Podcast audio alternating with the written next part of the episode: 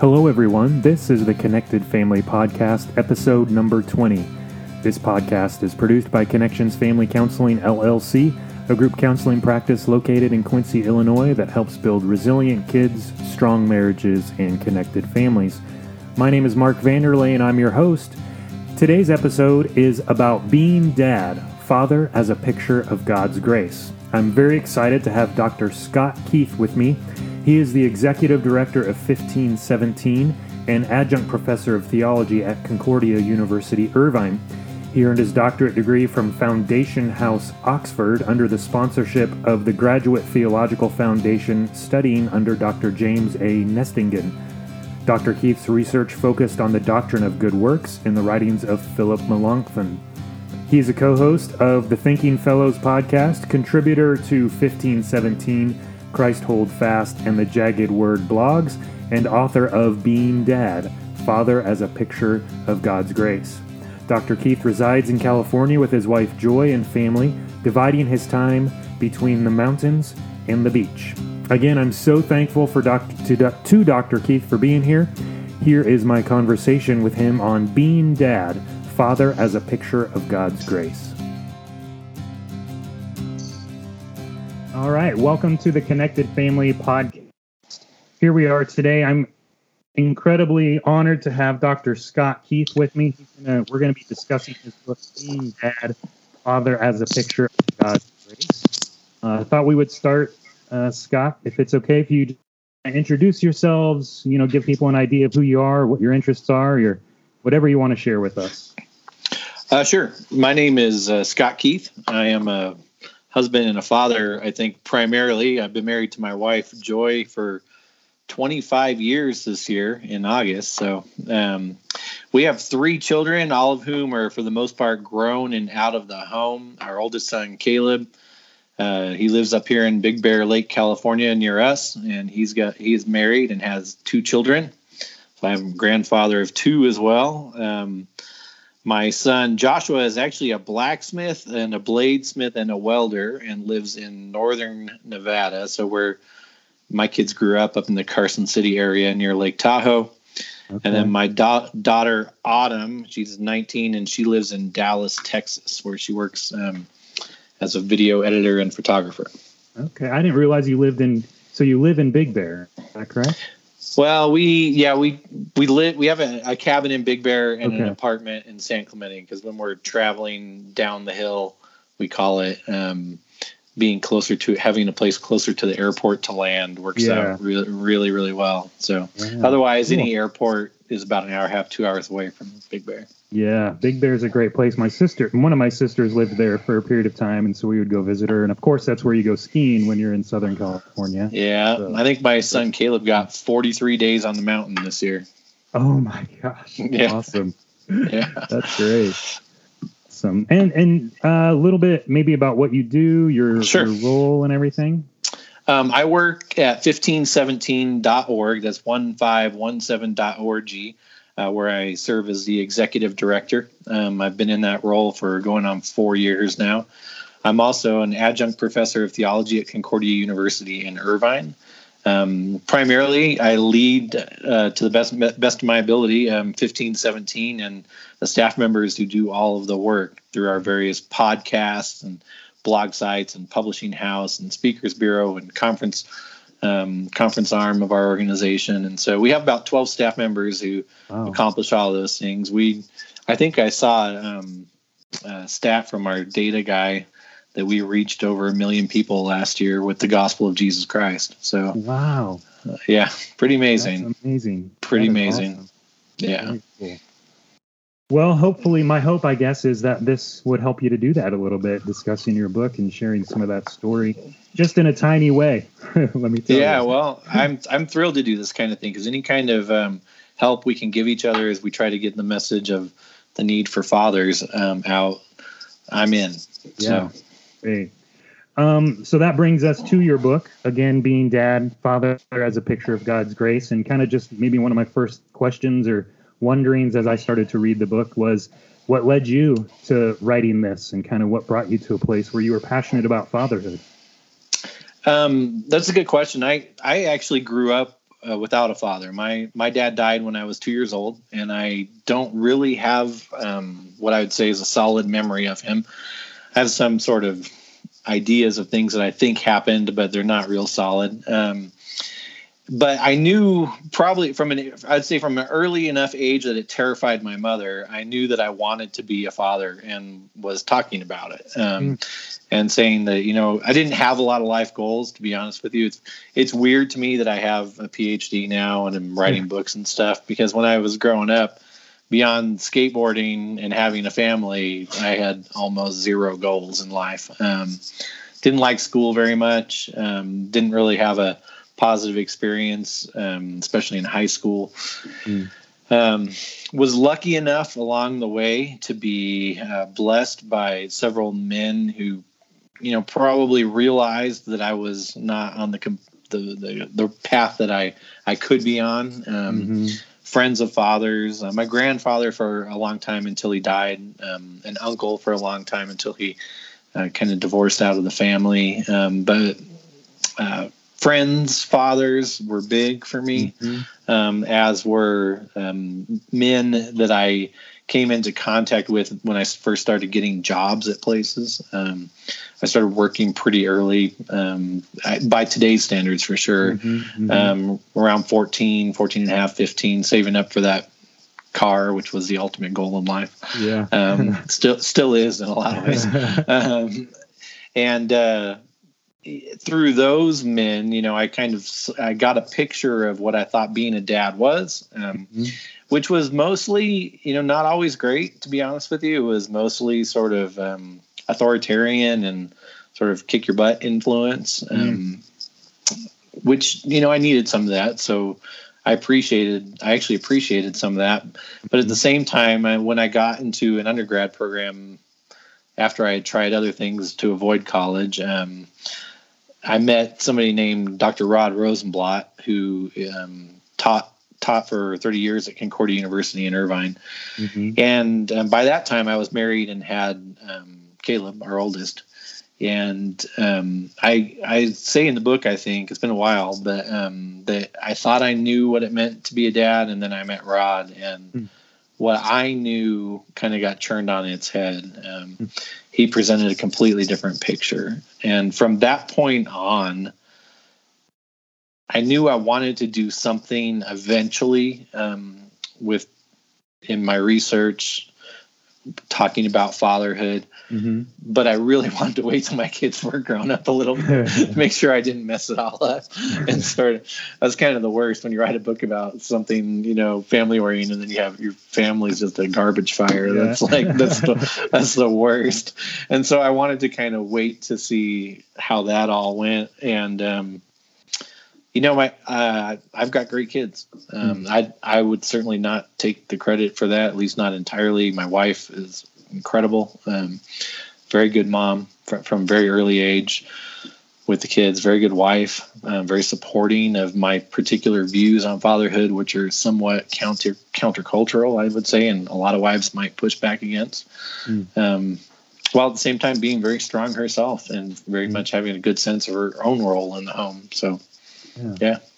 Awesome. Well, thanks for that. I just a connection to make with you. So part of my interest in fatherhood has obviously the fact that I am a father and and really wanting to do well at that and be passionate about that. But I completed my dissertation about a year ago, and it involved fatherhood as I researched the relationship between emotional intelligence and parenting style for oh, yeah. fathers. And so it was an interesting, interesting uh, to read all the research about fathers and father absence, which discussed in your book, um, and that real problem. Um, so just a nice connection there to uh, yeah, it'd be good to compare notes. I, I I give talks on this all the time, and I'm always worried that my data is not up to snuff. So, yeah, there's a lot of it out there, and it is a little bit. There's differences, you know. I think in some of it, depending on yeah. what your categories are and that type of thing. But um, so then you in the book you talk about fatherhood as a picture of God's grace, and you use the story of the the two sons to really paint that picture. Um, maybe give us an overview of kind of that idea. Introduce us to how the story of the of the two sons does that for us. Yeah, so for the listeners who probably haven't heard my renaming of it, most people know that parable is the parable of the prodigal son from Luke chapter 15. Mm-hmm. Um, and I'm really starting with writing the Being Dad book. I've really started to get into parables. Um, so it's been years now that I've been looking at this in more depth. I'm more comfortable in that area than I am in the data. Um, you know, I'm a theologian by training. I'm not a statistician, um, but I do think the data helps us kind of see the need, and then the theology can come in and sort of give us another another view on that need, right? And so, in the parable of the prodigal son, um, I can take forever to do this, but I'm going to try to do this slow um, or fast. I mean, okay, not, not not the other way. um, in the parable of the prodigal son, what you what you get, um, among other things, and I say among other things because uh, the theologian part of me would say primarily that parable is certainly not about giving a picture of an earthly father, right? Primarily that parable is certainly about how God views um, his kingdom and his his role as the heavenly father in his house um, and how sinners enter that house, um, both older and younger sons. Um, but um, having said that, every parable too can sort of give us a picture into how Christ sees the characters that exist in this world um, mm-hmm. vineyard owners, um, servants, and in this case, sons and fathers, right? How he sees that. And because he uses he uses characters familiar to us to tell the story of parables, um, mm-hmm. And he uses them in unfamiliar ways, and that's certainly what's going on here. When Christ tells his story, he's telling the story about a father who, in his culture, would not be seen as a good father, and a son who in his culture would be seen as absolutely horrible son probably so horrible that his society would have probably put him to death to be honest with you um, okay. and then the older son who is sort of the paramount example really of what his the, his society thought his son should be mm-hmm. um, who gets scolded at the end he's really the the older son who's doing what he should be doing is the only one in the story who really gets scolded. Mm-hmm. The dad, who's really by earthly standards is a horrible dad by letting the younger son have half of what doesn't belong to him, mm-hmm. uh, half of what is the family's, um, really half of what the family probably took generations to build up mm-hmm. and to go blow it on prostitutes. Um, what what good earthly dad would if his son said, "Hey, you know, tap your 401k, um, sell the second car, sell the house, give me half of that and all the savings, and I'm going to go to Vegas and I'm going to uh, to blow it on on hookers and drugs. Yeah. And the dad's like, okay, here you go, you know. But in the story, that's how it goes very quickly. The son says, "Give this to me," and dad. Next thing you know, dad's like, "All right, here it is." Um, yeah. And then, you know, the son in the story, the younger son who mm-hmm. goes off to this far off land to to blow all the family money hits a rock bottom point.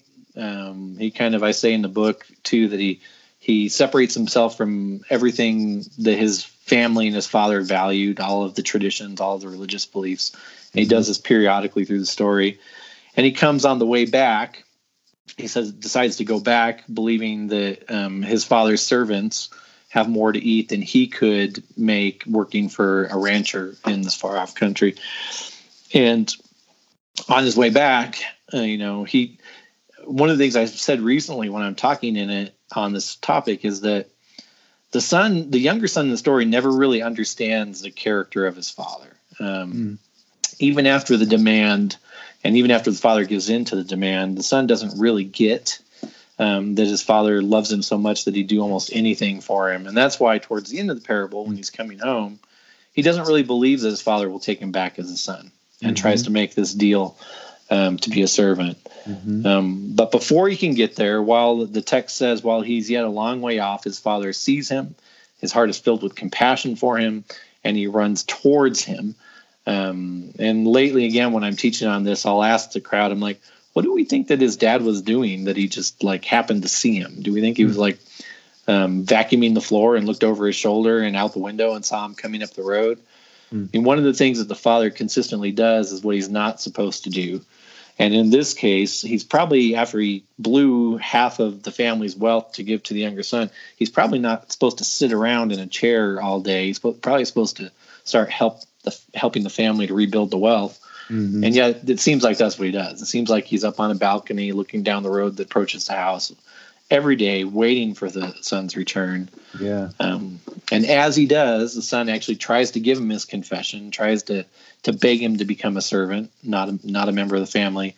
And the father won't even hear his confession. His father loves him so much, has been waiting so much for the return of his son, um, that he literally starts barking out orders to the servants to take um, very intentional steps in the text to show that he is a member of the family. Um, they put shoes on his feet. Uh, in mm-hmm. that culture, uh, slaves or servants would go barefoot. Family members wore shoes. He puts his own robe on him, on the son, so that a passerby would likely um, mistake the, the, son for the father. Um, mm-hmm. He puts a ring on his finger. Many scholars believe that that's that Christ was implying that that was a signet ring, um, mm-hmm. sort of a, a ring used to sign contracts, specifically financial contracts.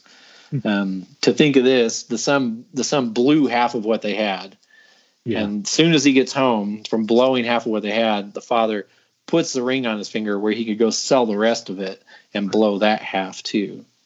That that's not what a, a good earthly dad does. Um, mm-hmm. Not at least as we're told um, yeah. usually. And then he he kills the fattened calf. Um, likely, the fattened calf is the most valuable thing the family still owned.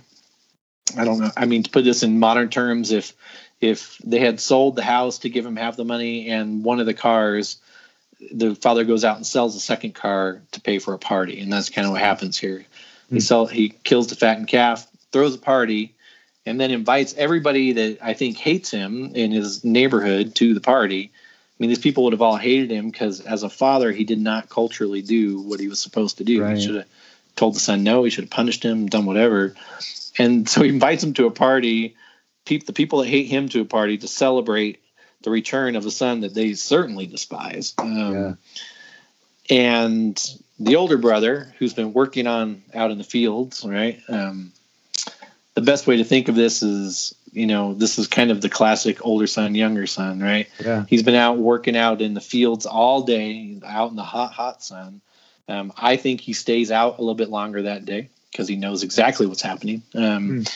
and he comes back in and if the listeners can imagine like if there's a, a, a an actual line that um, is a demarcation point for where the party ends he mm-hmm. puts his toe right on that line you know, like right on it, kind of like a, a, foul line when you're shooting free throws, right, or the free yeah. throw line, right on it, as close as he can get to the party with without going into the party.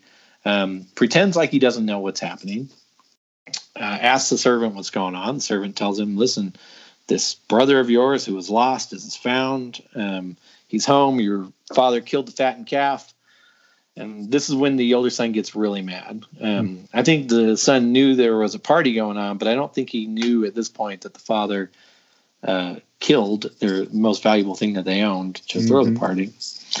And he's just he's just angry as all get out. And um, the father eventually comes out, and the older son immediately confronts him, um, saying, "What are you doing here?" Um, i like to say that he, the older son tells the father that he's one step away from an old folks home. He's one step away from but being put in shady pines because he's obviously lost his mind. Right. Um, and uh, the father's answer is is very direct. Now, in I'm a Lutheran, and our in Lutheranism we have this idea of law and gospel um, mm-hmm. that that God communicates with His law, that's His requirements um, and punishments. Honestly, you know, this is the fact that you are a sinner, and because you're a sinner, uh, death is what you get. And the gospel, which is the other word, is that even though you're a sinner, Christ died for you. And because he died for you, if you stand in him, death will not be your ultimate reward, but life eternal will be your, uh, what you you get you get a reward that you did not earn on account of Christ.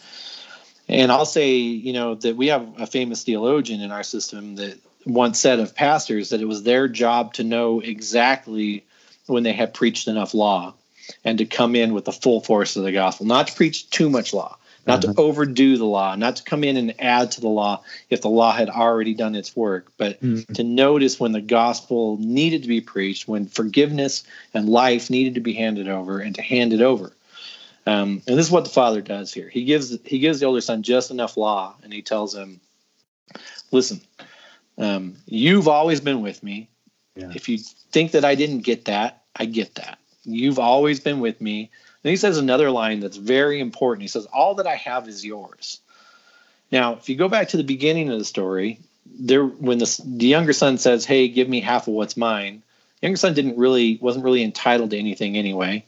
The older son in their culture would have gotten it all upon the death of the father, and there was really no good way for the father to just give the younger son money.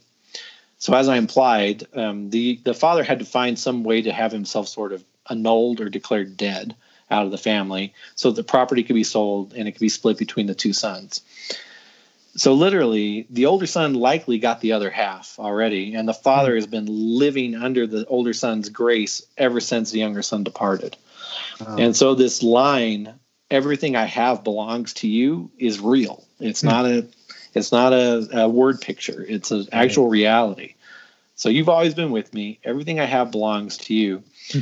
And then the father says does a word turn on him um, the older son refers to the brother as this son of yours, right? Mm-hmm. When this son of yours has squandered our belongings with prostitutes, you kill the most valuable thing we ha- we have, the fattened calf, and throw a party for him. Again, I'm gonna stick you in Shady Pines, old man. Mm-hmm. Um, everything I have belongs to you, but we had, Father says, we had to, no choice, to throw a party. Mm-hmm. Um, for this brother of yours, word turn identifies the brother as his brother yeah. This brother of yours was lost and is found, and more significantly, was dead and has come to life. Um, the father's impl- implication there is that we had to celebrate the death, the resurrection of a dead man, because what else do you do when a dead man comes to life? You celebrate. Yeah. Now we believe really that this is what happens every time the word of forgiveness is proclaimed over a sinner. That literally they're they're you know they're being dead and made alive. Um, and so the whole focus of the book is using this picture of the prodigal son to say dad what is your actual role in the house? Are you the uh, purveyors of more law? Like are you the mm-hmm. ones that are called into your home to double down on the law or triple down on the law anytime and every time um, you know, mom with the deeper voice and the bigger biceps kind of thing? Mm-hmm. Or is your calling actually a different calling? Is your calling a more of a pastoral calling in the house? Mm-hmm. To recognize when the law has done its work and with the full force of the gospel just proclaimed over them um, yeah. and forgiveness. And this is what the, the father does in the story at the end. And he basically says, now come into the party. Yeah. Like, come into the party. Yeah. I I just uh, even as you're retelling the story, and as I read the book and went through that telling of the story and the connection with fatherhood, there were several times when I'm just like nearly brought to tears because of the story and the and the feeling of grace that is experienced in looking at the father and the sons in that way. And the use of that idea of the law has done its work really, as you were talking, connected me to this idea. So I'm a counselor, and so I often talk with parents about like disciplining children and everything, and talk about how ch- when when children make mistakes and they're feeling really, really, really horrible about having made that mistake, the their punishment is that horrible feeling. Right. The That's law right. has done the work in that That's experience, right. and we as parents don't have to add on to that because That's right. they already feel crappy and, and that re- it reminded me of that sort yeah. of idea. I don't know yeah. I've got a story for that too honestly. Um, we can do it later or now but no, the fun it. the funny thing is is that when i first started teaching this um, i would get the question all the time well do you just mean you let the kids do whatever they want? And i'm like whoa hold on a second. That's not what i mean at all. In fact i think that very permissive households are very legalistic in a particular way because what happens in a house where the where the children make all the rules is they become a law unto themselves. Um, and if you let kids decide everything there will be no grace. I mean i'm sorry. There won't. It, will be a law um, and it'll probably be sort of in a lot of ways um, a more vindictive law than you've experienced in a long time kind of eye for an eye stuff like you see on mm-hmm. a playground or in a kindergarten play setting, right? Mm-hmm. Um, you stole my block, I'm gonna steal it back and whack you on the head with it. That's sort of what I'm arguing for is not permissiveness. It's actually understanding that there's a lot of law in the lives of children in a normal household, mm-hmm. and that's necessary. Um, but that maybe if we should open our eyes for when gospel grace and forgiveness um, is a more important concept to per- communicate to children than the law. The law is common to them. They're, what is required of them is common to them. Mm-hmm. I'll often say when I'm teaching this that I think even in the most permissive of households, children decide a lot less than we think they do about their everyday life. I don't think most of them decide when they'll wake up, when they go to school, um, when they have recess, when they have lunch, or what they have for lunch, when they're done with school, when they do homework, when they do piano practice, what they, how much TV they get to watch or video games they get to play, even if they get to watch them or play them, or when they yeah. go to bed, or if it's going to all start again the next day. I think that's all decided for them. That's all law, baby. Yeah. You know, maybe a little bit of gospel every once in a while will go a long way. Yeah. Um, the story I have is uh, it's pretty simple. Is that um, there's a man who served as a conference chaplain at a conference that I go to quite a bit called Mockingbird. And um, I'm bad at conferences. I'm a horrible, believe it or not, I'm a horrible, I'm a good student, but I'm like, uh, as far as being a polite student goes, I'm a horrible student. I'm always not paying attention, typing on my computer, sitting in the back, acting like I'm not listening. And that's what I was doing at this conference. Um, when all of a sudden this guy gets up and he says, um, "Hey, my name's Jim Monroe. I'm the conference chaplain. Let me tell you a story about my dad." And I was like, mm. "What?" you know. And so I'm locked in. And he says, li- literally, says, "When to if you were to ask me today, I'd say that uh, my sister and I are great friends." But when we were 12 and when she when I was 12 and when she was 10, um, grace-centered forgiveness didn't define our relationship. so we fought a lot. And one day I remember we were on the second floor landing of our house and we were fighting and she was screaming at me.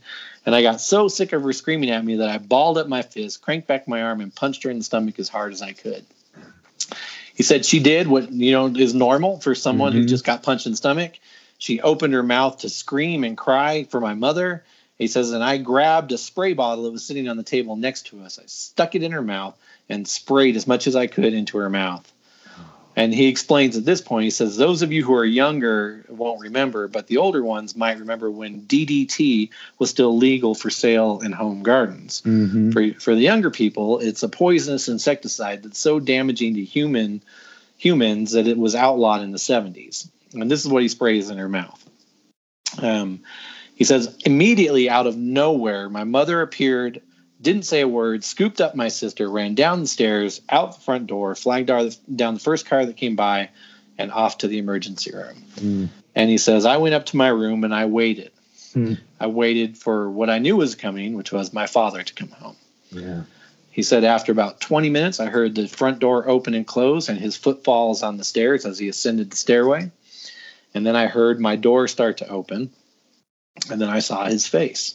Hmm. Um, and he looked at me, Jim says, and he saw the grief, he saw the terror, he saw the fear, the remorse on my face, and the tears that filled my eyes. Hmm. And he didn't say a word. He simply knelt down, opened his arms up wide, and Jim said, I ran toward him like a shot. Hmm. And then Jim says this line that I'll never forget. He says, and he wrapped those arms around me tight and i can still feel those arms to this day and i know whose arms they really are they're the arms with nail scarred hands mm. from that point on i mean two things if you're a christian um, for jim christianity remained an option even as he went through secular schooling um, because of an image of christ in his home that was his father that day when yeah. he deserved more punishment than he could imagine and got a hug from his dad as he cried in his shoulder. Hmm. Um, for those just from a secular angle, from that point on, Jim knew there was nothing he could do that would get him out of that family because he had done about the worst thing he could possibly do. Yeah. And he he was still in, yeah. and his dad still loved him. Yeah. I just have all these bells going off, you know, one just emotionally about thinking about that story and how powerful it is, but also as a counselor, I, I come from an attachment based perspective and how that father was the safe haven as as we talk about it a lot and the safe place the thing that i'm never going to be out of this family always accepted no matter yep. what i do i will be loved um, just yeah, an incredible story, and to think about the fact that our Father um, in heaven is that way for, and is that safe haven for us. Um, yeah, well, that's the prodigal son. I mean, mm-hmm. that son, that son should have been out of the family. In fact, that son was sure he was out of the family. Yeah, and that there was no way back in. And the father said, "You actually can't be out of the family unless I say so, and I say you're my son." Yeah. Wow so you know those things that idea of it was the story you just told really reminds me of this the chapter on the magic kingdom which was chapter six and it's basically the the thoughts that i got from that uh, as a counselor were this idea of how we as fathers can offer opportunities for our children to have experiences of grace. And that story just really illustrates that where you use the term at one point i think it's in a different chapter but like oh no it is six. It's a release from the encumbrances of the law or the rules of the house you know and this idea of experiencing grace which points them to god. And i just have i worked in a residential treatment center where we talked about it was a christian place and we talked about that often when kids would make mistakes of how do we show them grace in this and is that part of that magic kingdom idea is that part of what you see as the father's role? How do you? Well, yeah. I mean, part of the book I wrote is apologetic to Christianity. In other words, part of part of what I'm trying to say is that um, if we expect children to believe in a God that we call Father, loved us enough to send another man that we call His Son to die for us, mm-hmm. that we ought to think about how damaging it is when they don't have any real life examples, even shadowy examples of what this might look like. Mm-hmm. Um, and how how uh, empowering, I guess it is, if they do have these real life examples, even to a small degree, um, that are shadowy. And when somebody says, you know, tells them that God is love, um, God the Father is love, that Christ yeah. loved them so much that He died for them, that they can actually say, you know, um, I think my dad loves me that much. Mm-hmm. You know, so I, I have a, a bit of a connection. How hard it is for children who can't say that to actually believe. Um, it's a very difficult thing for them, and understandably so. Or e- even worse for children that are abused by their fathers or by men in general. I mean, it's just a horrible cycle. Um, yeah. It's why sort of some of the stuff that goes on in the church is just so damaging, not just not just physically and emotionally, but spiritually too. It's just horribly damaging. Um, yeah. But part of what I'm trying to say in the Magic Kingdom is just again what I I talked about a little bit before that you know, all of our lives are daily encumbered with the requirements that either we place on ourselves or that are, are placed on us from the outside. So, um, if we're going to a church that's just t- preaching the law to us all the time and lists of how to be better and whatnot, you know, that's not so much different than our everyday life, right? Yeah. And if too, that's what we're getting in home too. There's literally no release from this. You get it. If you're a kid, you're getting it at school, you're getting it at church, you're getting it at home, you're getting it on the soccer field. You know, there's never any measuring up. There's any. There's never any release from uh, the requirements of your everyday life. And you'd know this better than I am, but I, I was an associate dean at a college for four years, which God in His mercy delivered me from that job. um, but you can see this in the youth of today that while everybody thinks that they're lazy and that they can't do anything and whatnot, but they feel incredible burden to succeed at every moment. Absolutely. Um, so much so that they'll take drugs to do it. So much so that they'll cheat to do it. You know, whatever. Um, now that's maybe not so different in the span of of history, but it seems pretty pronounced today. Mm-hmm. And so, what I'm arguing for in um, the Magic Kingdom is dad has a unique calling in the home where he's allowed to and maybe called to provide some intermittent releases to that, and that it's okay. That it really is okay to pull your kid out of school to take them to Disneyland, you know, and to have it be a surprise. That it really is okay to miss church to go fishing yeah. that it really is okay to say yes um, when everyone else says no, maybe even when mom says no. Mm. Um, it's okay to say yes. I think one of the most damaging things that's come along to parenting is this idea that mom and dad always have to be on the same side. I think it, it's horrible. it, hmm. it presumes that mom and dad always know best and that there's no like um, there's no arbiter in the case of a, a, disagreement that the child has with the parents. Who does it? Mm-hmm. Who's the child appeal to at that point?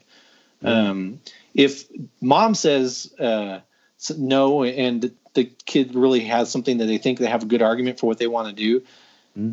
If you don't have that, you can appeal to dad. The reverse is true too, right? If dad has said no or doesn't think it's a good idea, um, the kid thinks he's got a good argument, they can appeal to mom. But if mom and dad always have to be on the same side, it's like this weird kind of tyranny. I don't, I hmm. don't, I don't get it. Um, yeah. I mean, the how do we teach our children to argue on behalf of something that they think is good, right, and beautiful if there's never an appeal process? Yeah, and it's almost kind of like you know our culture is so diff- it's so difficult to agree with anyone and when you grow up in an environment where there is no appeal process or no opportunity for discussion or appeal to right. you know hey i think this is then we either have to sub, uh, sub, accept it without any level of boundary or protecting of oneself or really really rebel against it in a way that appears a lot of us do it in our culture these days. Yeah. And i'm not arguing for some sort of like passive aggressive move right. dad dad coming into a situation and going, "What are you crazy, mom? Don't do that." But you know, I I feel like many dads can't feel like they can't even in private moment with their wife say, "Honey, um, why is it again that he can't get his driver's license when he's 16? Yeah, because because you're scared. Mm. Um, what what's the what's the rationale here? Mm-hmm. And then even in private, they can discuss it. You know right. that dads have to feel like that's an option. Um, yeah.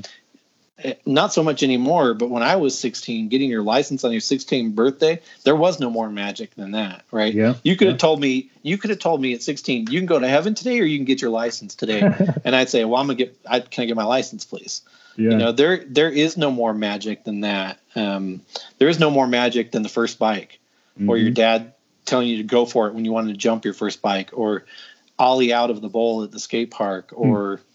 whatever. Go stand. I'm not a, a sport person, but like go face to face with the toughest kid on the wrestling mat yeah. or whatever. Yeah. Yeah.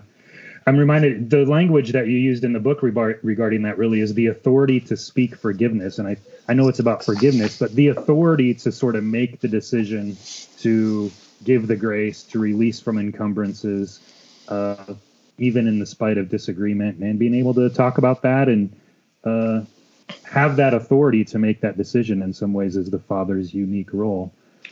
Yeah, I guess one of the things I'm arguing for here is for men to stop operating out of fear, even in their own homes. Um, yeah.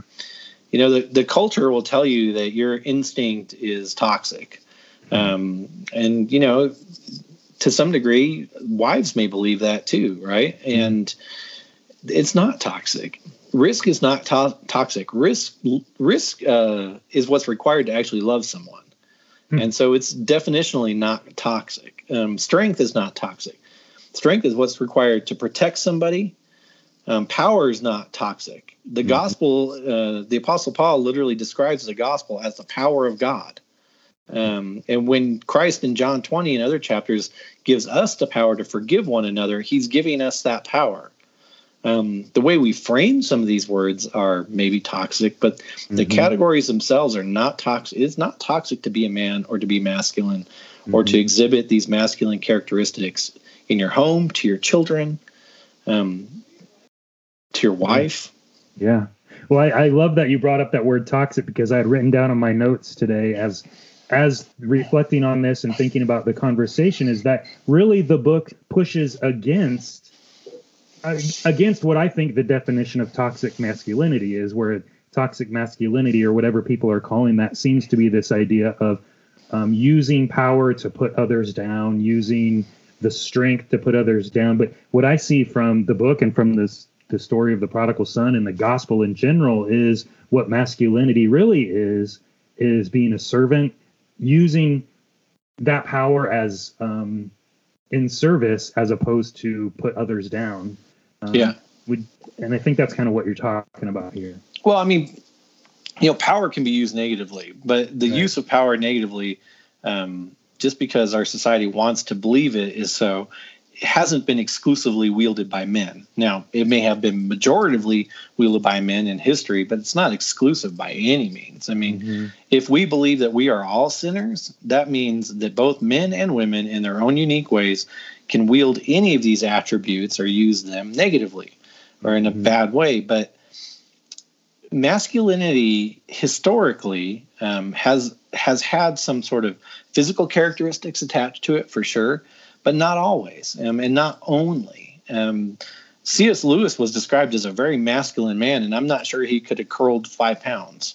Hmm. You know, mm-hmm. he maybe he could have. Um, the most masculine, one of the most masculine men I've ever met is Dr. Rod Rosenbladt, and he looks like a hobbit. For gosh sakes, I mean, but he's powerful, and when yeah. he tells you you're forgiven, you believe it. When he tells you that he loves you, you believe it.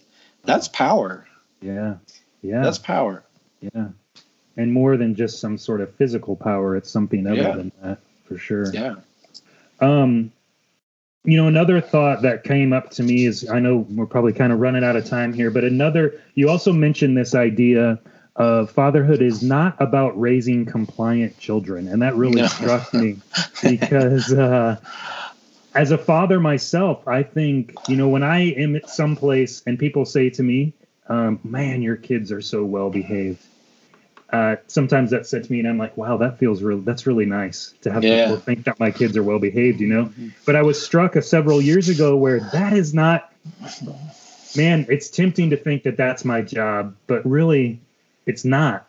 And I, I honestly, I'm convicted that it's to be to disciple my kids into faith and how to do. That's even harder than raising compliant kids because I can't have any control over that. But so I'll talk about that a little bit and what well, you see in that area. You could think about that two ways. So I, I, actually think there's sort of a secular perspective on this and a and a Christian perspective on it. I mean, mm-hmm. even secularly, you don't actually want com- just compliant ki- children. That right. means that they say yes to anybody who's an authority in an unthinking manner, right? They're compliant at every turn. That's not what you want. You want thoughtful children who are able to engage and reason and make good decisions. That mm-hmm. is not compliant. Mm-hmm. Okay. Mm-hmm. Um, oftentimes, a child who's reasoning through making a good decision will look not compliant because it might look like they're arguing with the premises of the person who's in charge. When in fact, you know, all along they may desire to go along with what's happening, but they want to know why. Yeah. Don't I honestly think that more people in this world ought to know why before they do something um, of, of great importance. They're doing it. I think they ought to know why they're voting for a person. I think they ought to know why they're voting for an issue. I think they ought to know why they're going to the grocery store for Pete's sake. I mean, and that's not straight compliance. Um, so for my children, um, and this took some uh, discussion when we first had kids, when we first married. Mm-hmm. My wife very much grew up in a house where compliance was the rule, not thinking, not talking, compliance. Um, so this took some discussion, but at the end of the day, I said I want our kids to be smart and intelligent and able to make good decisions, mm-hmm. um, which honestly is what um, initially, at least, um, you know. Well, let me say it more generally. Children who gr- are grown up just to follow the rules and be compliant, they don't typically make good decisions when there's n- no one telling them what to do. Right. I've seen this a million times at yeah. that job that God delivered me from. Um, they just don't on the Christian side, you know, we often say Christians are called to follow the law. Well, sure, um, hmm. in a particular way, but actually they're called to be saved on account of Christ alone, which hmm. means that nothing they do is going to save them, and hmm. only Christ standing in their stead will save them. And that's about freedom. That's yeah. about being set free to be who God has said you are, which is his child. Mm. And then you ask the question, well, not what does God require me to do, but you start asking yourself the question, what does it look like to be a child of God? Mm-hmm. What does it look like to be a son at the party where the father killed the fattened calf, who, mm-hmm. by the mm-hmm. way, in that story is Christ, um, where the father killed the fattened calf to throw the party? What does it look like to be a son at that party, a daughter at that party? That's a much more important question, I think, for the Christian than what are the rules. Yeah. And how do we live out of out of that identity that I'm a son at the party? Uh, yeah. And set free uh, yeah. by satisfy the lamb in order to be able to live a life that he calls me to live. It's awesome. Yeah. No, I really I think compliance is yeah, it's not a it's not it's not typically a good thing. Um, Mhm. I think even you know look at this is going to go back a little bit, but look at the Nuremberg trials after World War II. All these Nazis that are prosecuted for heinous war crimes. Yeah. Their excuse was literally, "Well, I was compliant to my superiors." Yeah. That's not what we want. Right. We, we want, want- chil- yeah, thinking.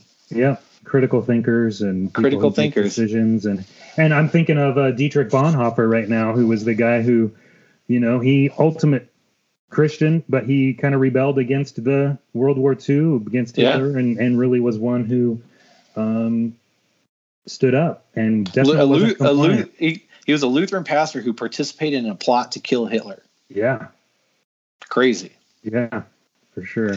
No, I don't think you could describe it as compliant, though. No. Crazy, crazy, yes. Compliant, no. Yeah.